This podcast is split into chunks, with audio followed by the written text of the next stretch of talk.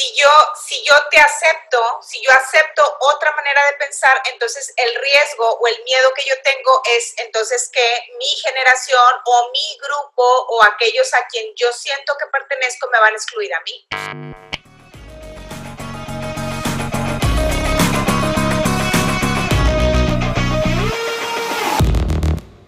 Marcela Perales, ¿cómo estás? Ricardo Gómez. Bien, ¿y tú? Yo feliz de verte, de escuchar. Iba a decir Ricardo Antonio y yo, ok, Ricardo Gómez. Pero también soy Antonio. Sí. Marcela María Perales. No, yo nomás soy Marcelo. Bienvenidos a un segundo, a nuestro segundo episodio de un unboxing emocional.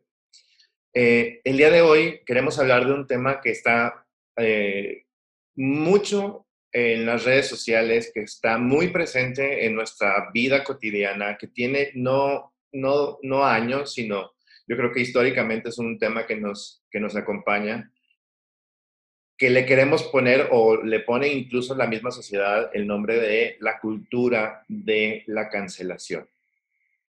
Quizás has escuchado este tema, quizás has escuchado este concepto y quizás no, y por eso quisiera empezar con alguna introducción de qué es la cultura de la cancelación.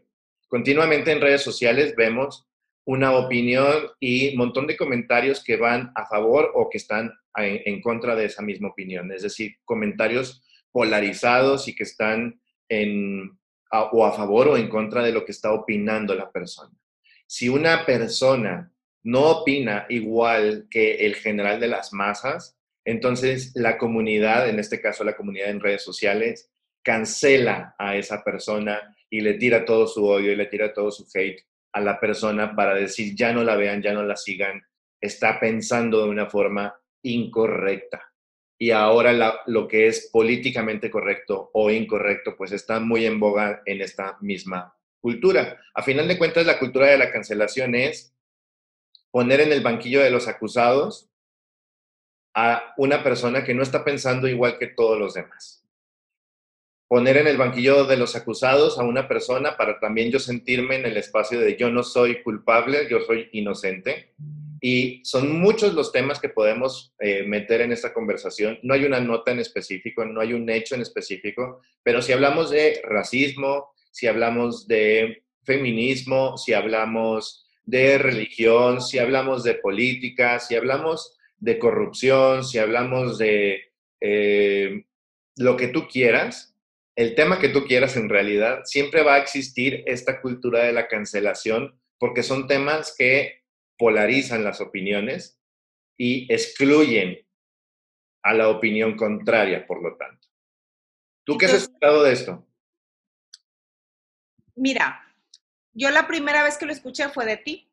Yo no había escuchado este tema de la de la cultura de la cancelación, no como tal. Entonces, cuando yo te pedí que me platicaras un poco más acerca de esto, yo dije, esto ha existido toda la vida. Sí. esto no es algo nuevo. Esta, esta, ¿Qué le llamamos hoy a la cultura de la cancelación? Pues realmente es algo que se da, pues desde que yo me acuerdo. O sea, empecé a buscar, ¿no? A, a, a conectar con eh, mi propia historia, con lo que se veía en mi generación, porque aparte tenemos miradas distintas, es decir, eh, yo pertenezco a una generación distinta a la tuya, y cuando tú me empiezas a, platicar acerca de esta, de esta cultura de la cancelación, yo dije, seguramente es algo nuevo, o sea, es algo millennial. Yo pertenezco a la generación X, tú eres que, vaya, millennial. Sí en la época de los millennials, entonces yo dije, bueno, es algo nuevo que está pasando y resulta que no. O sea, esto es algo que ha sucedido desde que yo me acuerdo y desde tiempos inmemoriales. Y yo pensaba que esta generación son muy inclusivos. Es decir, mi idea, hasta que tú me lo empezaste a platicar, yo decía, bueno, es que la generación millennial son bien inclusivos. O sea, ellos en este open mind. Este, pues incluyen, quieren incluir a todos. Pero resulta que me doy cuenta entonces que con esto de la cultura de la cancelación, pues no es así. O no está siendo tan inclusivo como, como, como se busca, vaya. Vaya, el tema es que eh, por generaciones incluimos lo que nos gusta, incluimos lo que nos funciona e incluimos aquellas cosas en las que estamos de acuerdo. Pero al mismo tiempo, por ejemplo, si tú eres de otra generación y si tú que nos escuchas o nos ves, tienes, eh, eres de 50 años para arriba, de 60 años para arriba, tú estás incluyendo cosas en tu manera de pensar que quizás yo no las incluyo.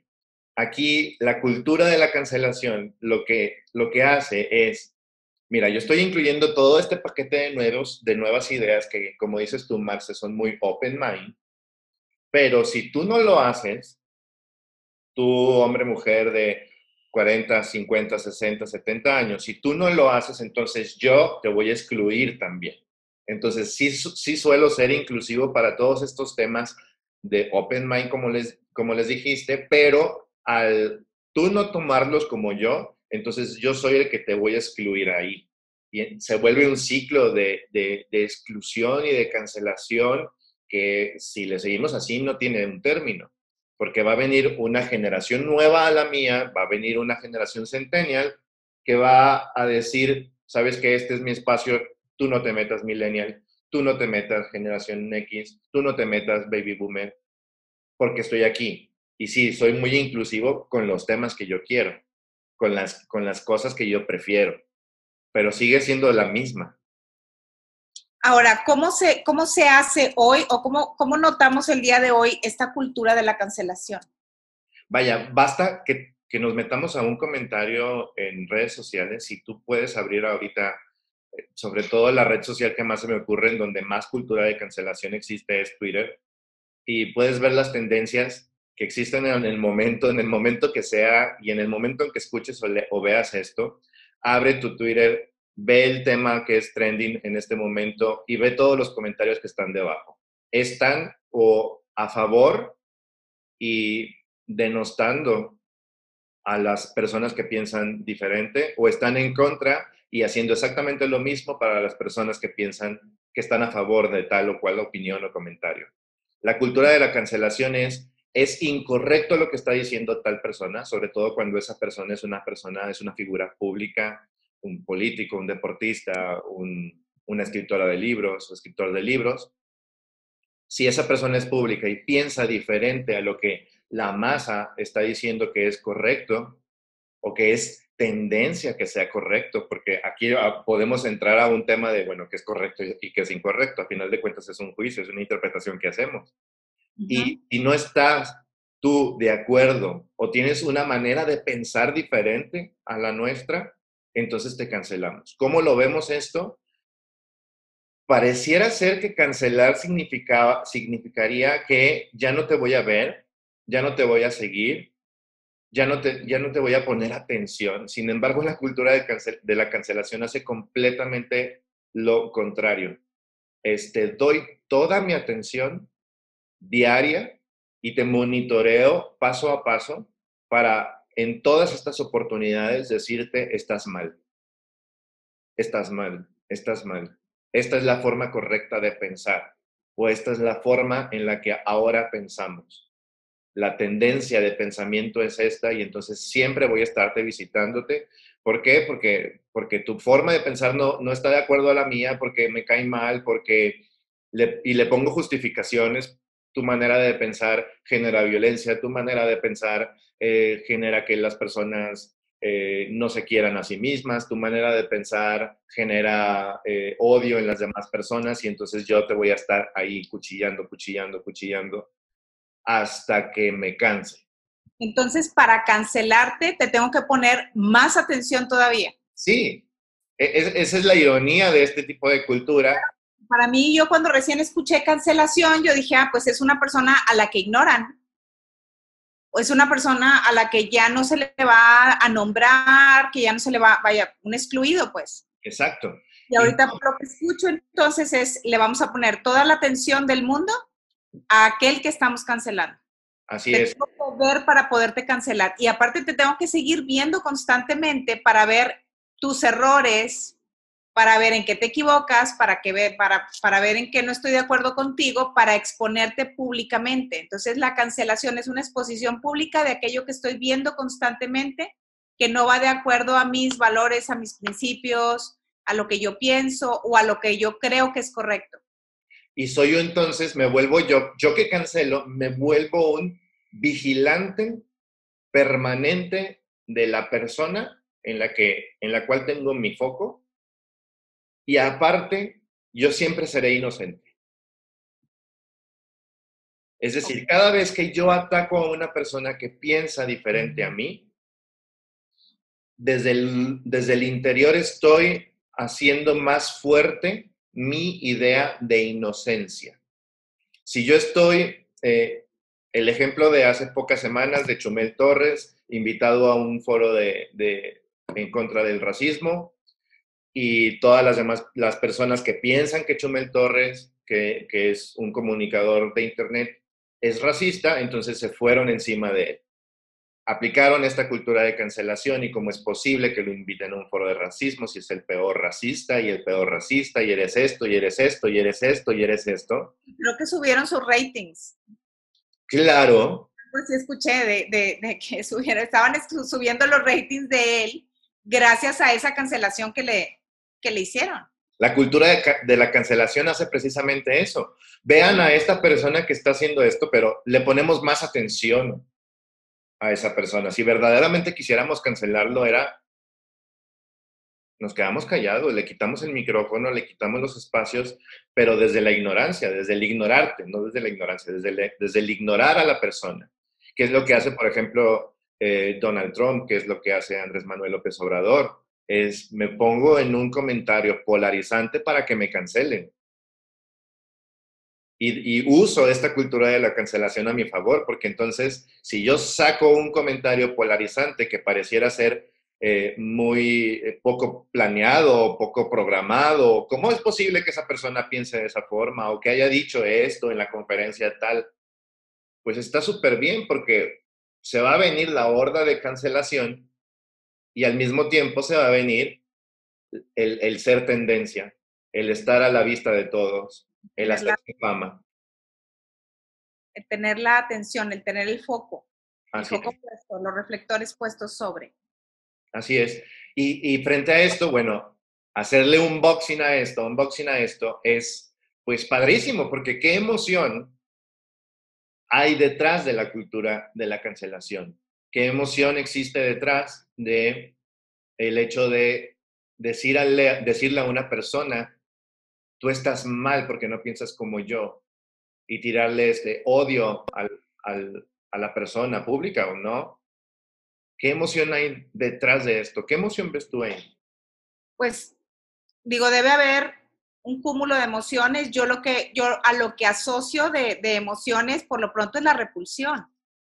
Uh -huh es la repulsión, hay miedo, yo veo también un miedo a caer en, este, en, en, esta manera de pensar, es decir, miedo a aceptar algo, ¿no? miedo a aceptar algo por el concepto erróneo que tenemos de lo que la aceptación es. Es decir, si yo te acepto pensando diferente a mí, entonces yo corro el riesgo entonces de ser como tú porque en el, en el concepto erróneo de la, de la aceptación, de aceptar es igual a estar de acuerdo, entonces para aceptarte yo tendría que pensar como tú.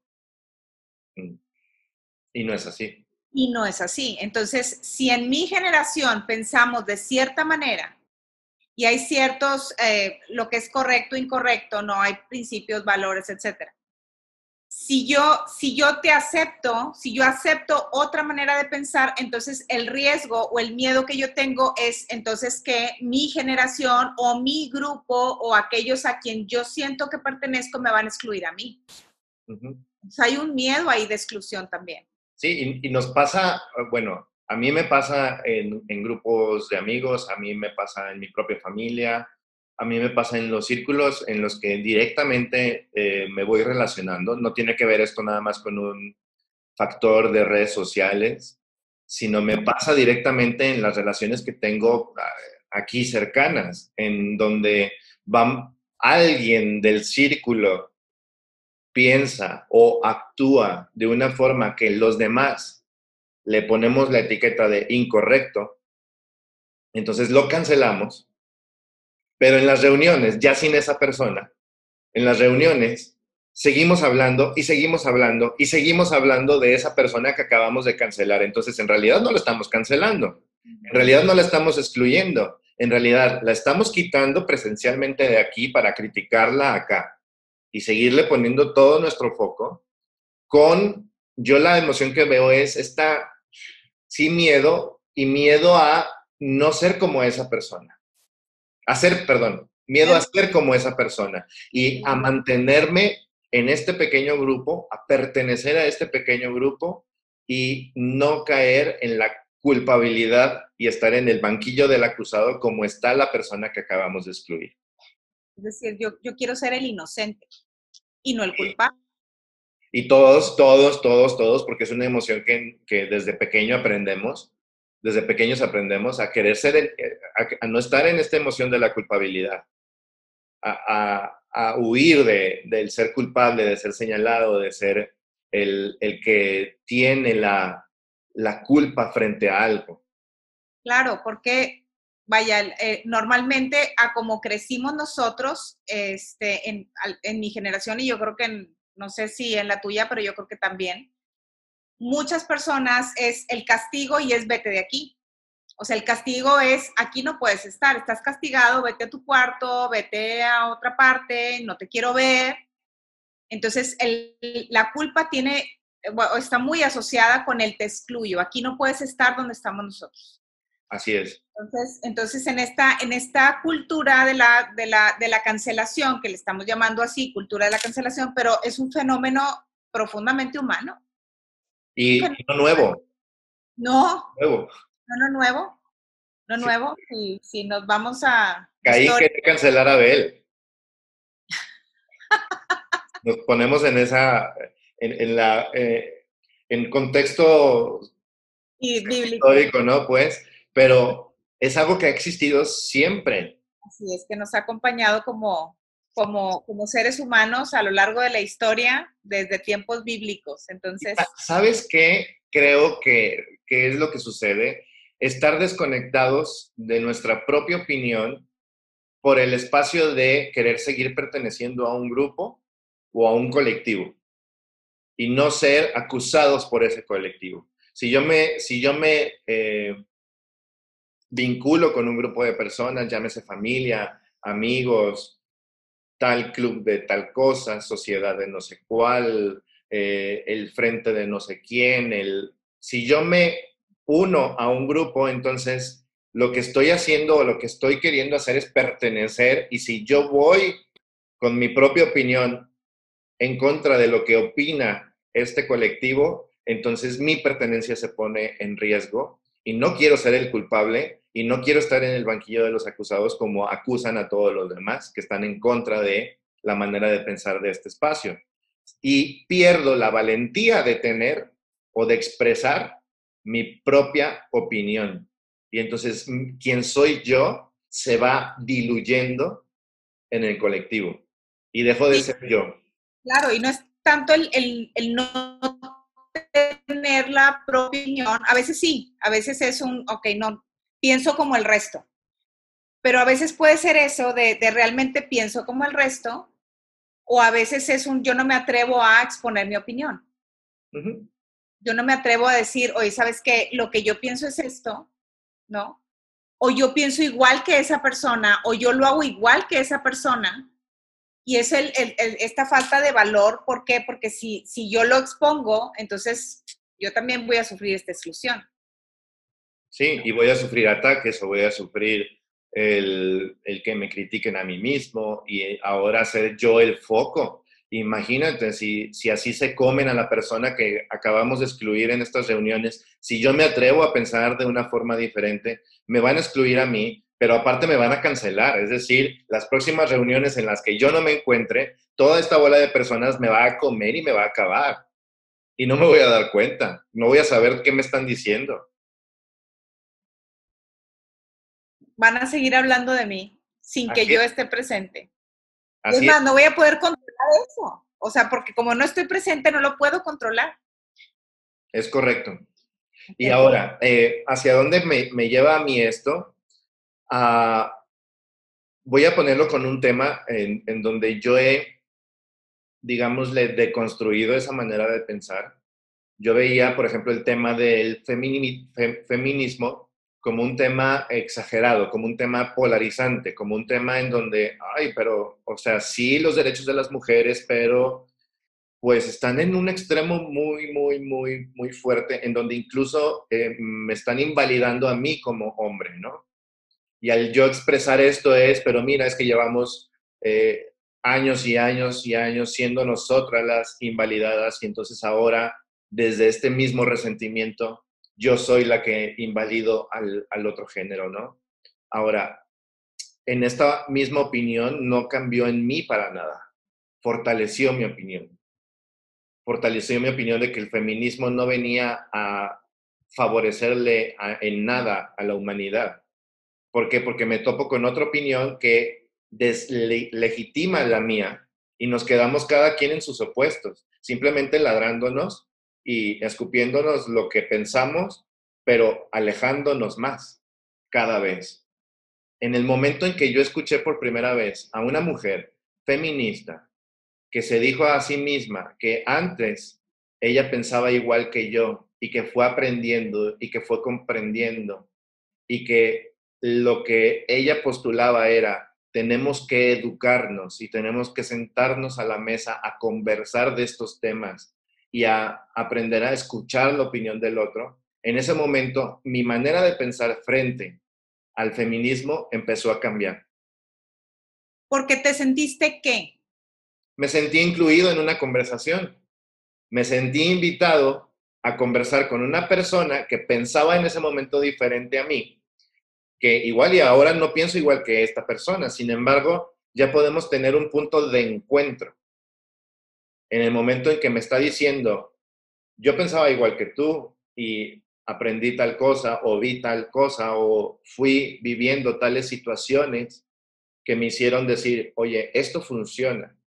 El, feminismo es importante porque está haciendo no nada más un contrapeso, sino que también está mostrando una realidad y esa es una realidad que se debe de poner en la conversación de todas las personas porque la inequidad, porque la injusticia no está padre para nosotras. En el, en el momento en que escucho yo eso, me siento invitado a una conversación porque no estoy siendo atacado en mi manera de pensar. Ok, sí, fíjate, y lo que yo escucho es, yo legitimo tu manera de pensar. Es decir, yo, yo te veo, yo te veo y entiendo cómo tú piensas y desde ahí se genera apertura para poder conversar. Sí. Ok, ya no te denigro, ya no digo que estás mal, ya no te señalo, ok, porque nos señalamos y nos mantenemos exactamente en el otro extremo. Para podernos señalar, nos tenemos que mantener uno en un extremo y el otro en el otro. Entonces, desde ahí, ¿en qué momento puede haber integración? Eh, se queda y aumenta, alimenta la, la polarización simplemente. Al deslegitimar al otro, aumento la polarización y jamás voy a poder tener un punto de encuentro, un punto de conversación. Y sin conversación me atrevo a decir que no podemos tener un nuevo nivel de aprendizaje, porque me voy a quedar exactamente donde mismo. Me voy a quedar con lo que pienso, con lo que sé hasta ahora y no me voy a mover de ahí. Y ahí me quedo. No paso a otro nivel. Ok, entonces la cancelación es como mantenernos en un, en un mismo nivel de entendimiento, el no querer escuchar al otro. Es más, te cancelo hasta para mí, o sea, es decir, te cancelo y no te quiero escuchar, nada más te veo y veo en dónde somos distintos, en dónde no te quiero, en dónde te equivocas, pero no dónde coincidimos o dónde podríamos coincidir. Sí. Y, no para pensar igual. Y esto tal cual es la base de, la discriminación. Eh, no, hay, no hay forma que yo vea en ti eh, como una posibilidad de encuentro y entonces te discrimino, te excluyo, te hago un lado, te cancelo, pero al mismo tiempo estoy completamente con el dedo acusador diciéndote no debes estar en estos lugares, se le prohíbe la entrada a este tipo de personas a estos espacios, no puedes tener los mismos derechos que yo y entonces eh, llevo a otro nivel completamente de discriminación este tipo de cancelación. Y ahí sí estoy generando yo ya un daño a las demás personas cuando no tenemos los mismos derechos o cuando estamos cometiendo injusticias por el simplemente por el simple hecho de que la otra persona no piensa ni cerquita a cómo pienso yo o a cómo piensa el colectivo. Y fíjate cómo esto, cómo esto se vive en las familias también. O sea, en, en una familia, eh, cuando, cuando de pronto hay alguien que piensa distinto, lo hace distinto a nosotros, etcétera. Si yo lo pongo en, en, en mi propia historia, digo, también lo he visto y lo he visto cercano, lo he visto como lo he hecho yo, es decir, esta cultura de la cancelación, digo, y yo como me la he vivido también. ¿A quién he cancelado en mi vida? Mira, eh, he puesto tanta atención que ahí estoy hablando de esa persona, hablando de esa persona, viendo en qué se equivoca, viendo en qué está mal, etcétera. Lo he visto, por ejemplo, en papás o mamás que con sus hijos son de, ay, otra vez con esa música asquerosa que pusiste y ahí vas con él, y es un gusto. No te estoy diciendo que deba de ser el gusto del papá o de la mamá también. Sin embargo, eh, ya estoy poniéndole mucho foco y mucha atención a algo que no me gusta, una actitud, una acción, una manera de pensar, un gusto de alguien con el que convivo día con día. Y al yo mostrarle ese disgusto, quizás hasta le estoy mostrando que estás mal, que estás en lo incorrecto por escuchar ese tipo de música. ¿Y qué es lo que estoy haciendo? Excluyendo, haciéndolo a un lado. No te asombres que si de tanto excluir los gustos de tu hijo, él se va a terminar o por autoexcluir y salirse de la vida contigo o de la vida que lleva al día de hoy contigo para poder disfrutar de lo que a él le gusta o auto, ¿cómo se llama? Quitarse de sus gustos por quedarse contigo. Es una, sería como una automutilación. Ándale, automutilarse para decir, entonces sigo con mi relación con mis papás aquí. algo de continuar en esta relación. Sucede en relaciones, sucede en amistades, sucede en, o me quito lo que tú piensas diferente para continuar con la relación, o me alejo de la relación para yo continuar con mi propia manera de pensar porque no hay un punto de encuentro. Así es. Ahora, si nos vamos hacia este punto de encuentro, decíamos hace rato, bueno, cuando yo me siento incluido, cuando yo siento que me comprende la otra parte, cuando me dicen a veces, oye, yo he pasado por ahí, o yo entiendo que estés pasando por ahí, eh, yo comprendo, etcétera. ¿Cómo sería, cómo sería este como, como punto de encuentro hacia donde pudiéramos llevar, no para, no para cancelar la cancelación, sino, sino más bien es, es realmente entonces, ¿qué sí se puede hacer ante esto? No sé si haya una fórmula correcta, pero la que me funciona a mí es, vaya, preguntarme desde dónde la otra persona está pensando, desde dónde la otra persona está actuando como está actuando.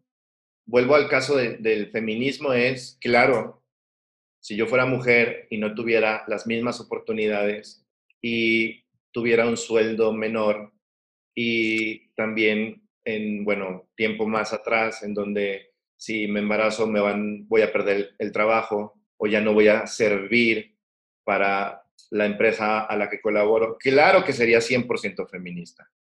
Y es ahí en donde yo puedo, desde la empatía, tener ciertos puntos de encuentro y puedo abrir el canal de escuchar al otro y puedo dar este paso de decir, ahí está. Quizás no concuerdo con todo, pero ahí está el otro. No porque no piense igual que yo no existe. Ahí está. Bien importante, o sea, no porque no porque no piense igual que yo no existe. Sí existe, ahí está y creo que el primer paso es decir eso y validar que también yo me estoy enojando porque exista. o sea, es válido eso. Me enoja esa persona, pero estoy validando que esa persona ahí está. Y sabes que ah, mencionaste una emoción acá, que es la empatía, que a veces eh, yo la he escuchado así, ¿no? Como la empatía, ponerte en los zapatos de la otra persona. Yo no sé si eso exista o sea posible como tal. Para mí creo que la empatía tiene que ver con el empatarme yo como ser humano con el otro, con la existencia del otro. Y hace poquito leía, leía en el Facebook precisamente del Papa Francisco que decía, y la ternura, que de la ternura se desprende la empatía, la ternura como emoción básica, de ahí se desprende la ternura, que la, que la ternura se origina cuando yo entro en contacto con la existencia del otro no con la idea que yo tengo del otro, no con, la, con el juicio que yo tengo del otro o con el prejuicio, porque a veces ni siquiera conocemos a la otra persona y ya lo estoy eh, eh, juzgando por lo que ni siquiera este, he convivido yo ni tengo experiencia, ¿no? Pero, pero como, como el entrar realmente en contacto con la existencia del otro. Sí y después con su manera de pensar, con su manera de conversar, con su manera de vivir, pero entrar en contacto con la existencia del otro como seres humanos. Para mí esto es la empatía. Y, si es imposible, por ejemplo, esta idea que hemos tenido de la empatía como ponerme en los zapatos del otro porque no voy a sentir lo mismo nunca. Nunca voy a poder sentir como tú como el otro, o sea, cuando yo es que es poder sentir lo que el otro siente y digo yo, ¿cómo se hace eso? Sí. ¿Cómo puedo sentir lo que siente el otro? No, porque tiene su historia, tiene su manera de pensar, su personalidad, sus vivencias, experiencias, yo no lo tengo. Pero sí puedo ponerme frente al otro y verlo a los ojos. Ver que existe, ver que está, ver que es otro ser humano y puedo hacerlo así el otro ser humano piense completamente distinto a mí. Así la otra persona que tengo enfrente tenga gustos completamente distintos, porque no son gustos contrarios, porque ¿quién dice que es un gusto contrario a otro? No existe tampoco cosa tal. Simplemente gustos distintos, pensamientos distintos, no son contrarios al ponerle que pensamos lo contrario es, no, no, no, no, nada más piensan diferente, no van en contra. De hecho, en nuestro mismo lenguaje usamos esa palabra muchas veces. No es un gusto, no es un pensamiento y no es una actitud contraria, es diferente. contraria u opuesta también. es que, también usamos la palabra opuesta. Opuesto. Y, ya al, al al decirlo así, al explicarlo como opuesto, ya podemos entrar desde ahí en un, en un conflicto de, entonces no, me, no puedo convivir contigo dado que somos opuestos. Exacto, y, es, y es una, una, un espacio tan común en nuestros día a día y yo eh, quisiera invitarlos a los demás a que a que veamos también en nuestras relaciones, en nuestros círculos más cercanos, en la manera en la que tenemos de relacionarnos con los demás, es solamente me estoy relacionando con, con aquellas personas que piensan exactamente como yo. Solamente estoy aceptando en mi vida a las personas que tienen el mismo tipo de pensamiento. Entonces, lo más seguro es que yo me vaya a quedar exactamente ahí mismo. O sea, que, yo no aprenda cosas nuevas y que yo no vaya a un ritmo de aprendizaje eh, que esté en movimiento, que yo no me mueva, que me quede estancado en, la manera en la que yo estoy siendo hasta ahora ser humano. ¿Y cómo me estoy relacionando con las personas que piensan diferente a mí, que tienen gustos diferentes a los míos, que tienen opiniones diferentes a las mías? Que toman decisiones diferentes a las mías. ¿Cómo me estoy yo relacionando con esas personas? Luego, a veces nos pasa en la vida, me ha pasado y he escuchado bastante que aquello que yo he cancelado después lo vivo.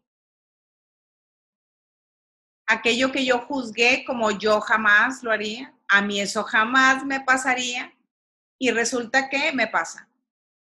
Sí.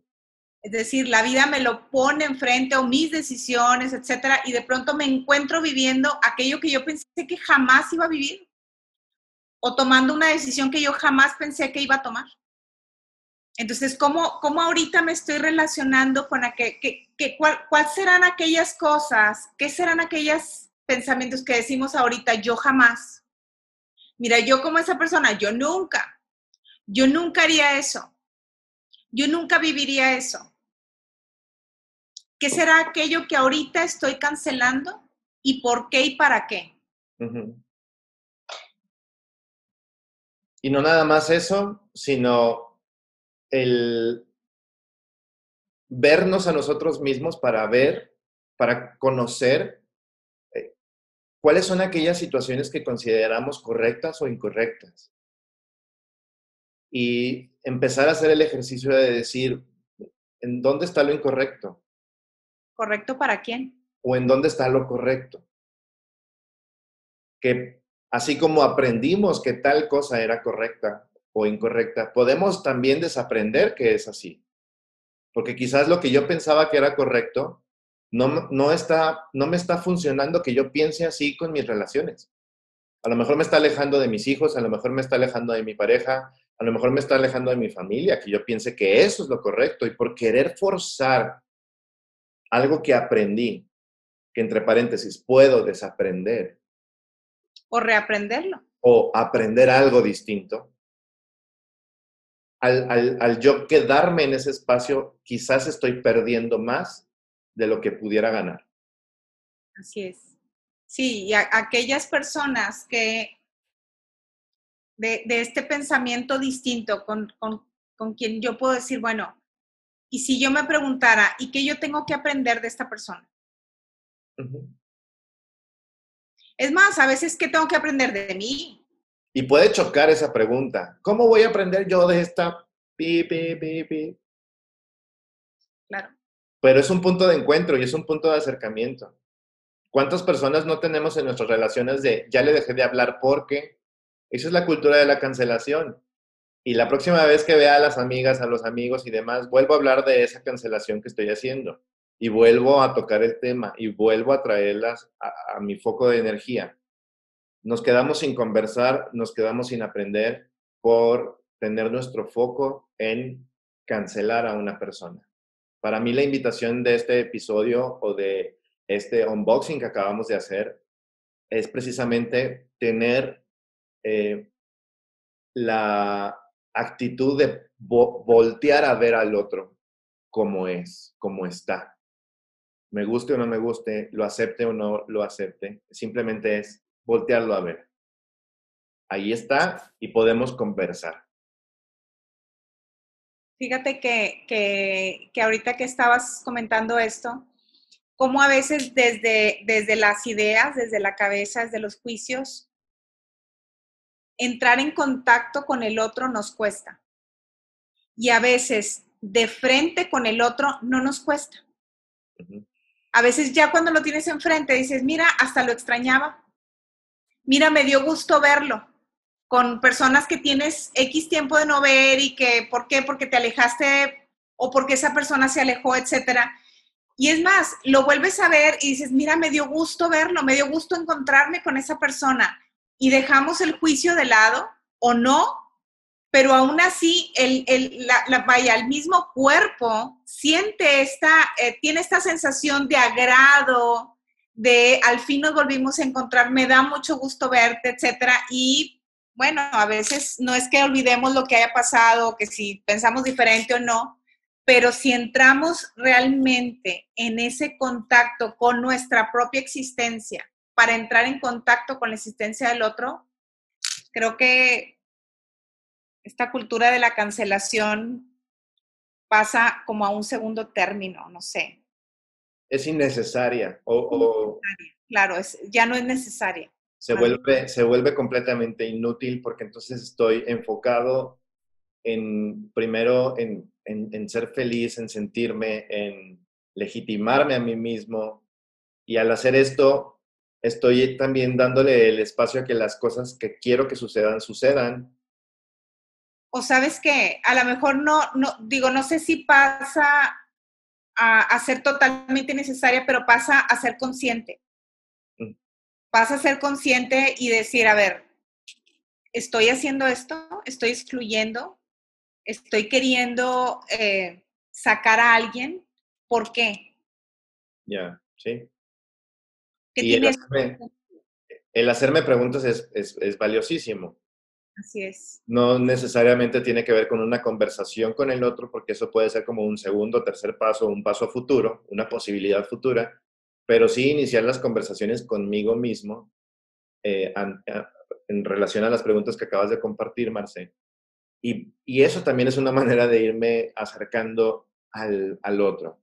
En, en, pocas palabras, yo creo que al menos la manera en, la, en cómo me lo vivo yo actualmente es, si yo veo en el espacio de redes sociales un comentario o una manera de pensar que, con la que no voy de acuerdo, me, me viene la emoción primaria del coraje, del enojo, del decirle de todo a esa persona, pero al mismo tiempo digo, si yo comento algo, está invitando a esa persona a un aprendizaje, yo estoy aprendiendo algo con esto que quiero poner y la mayor de las veces, la mayoría de las veces la respuesta es no. Simplemente estoy escupiendo mi enojo y ese escupir mi enojo lo que va a producir simplemente es que las cosas sigan igual o más polarizadas que antes. Así es. Y en la conversación con uno mismo, que, ese es el foco de, este, de, este, de estos unboxing, que es qué me ocurre con lo que ocurre.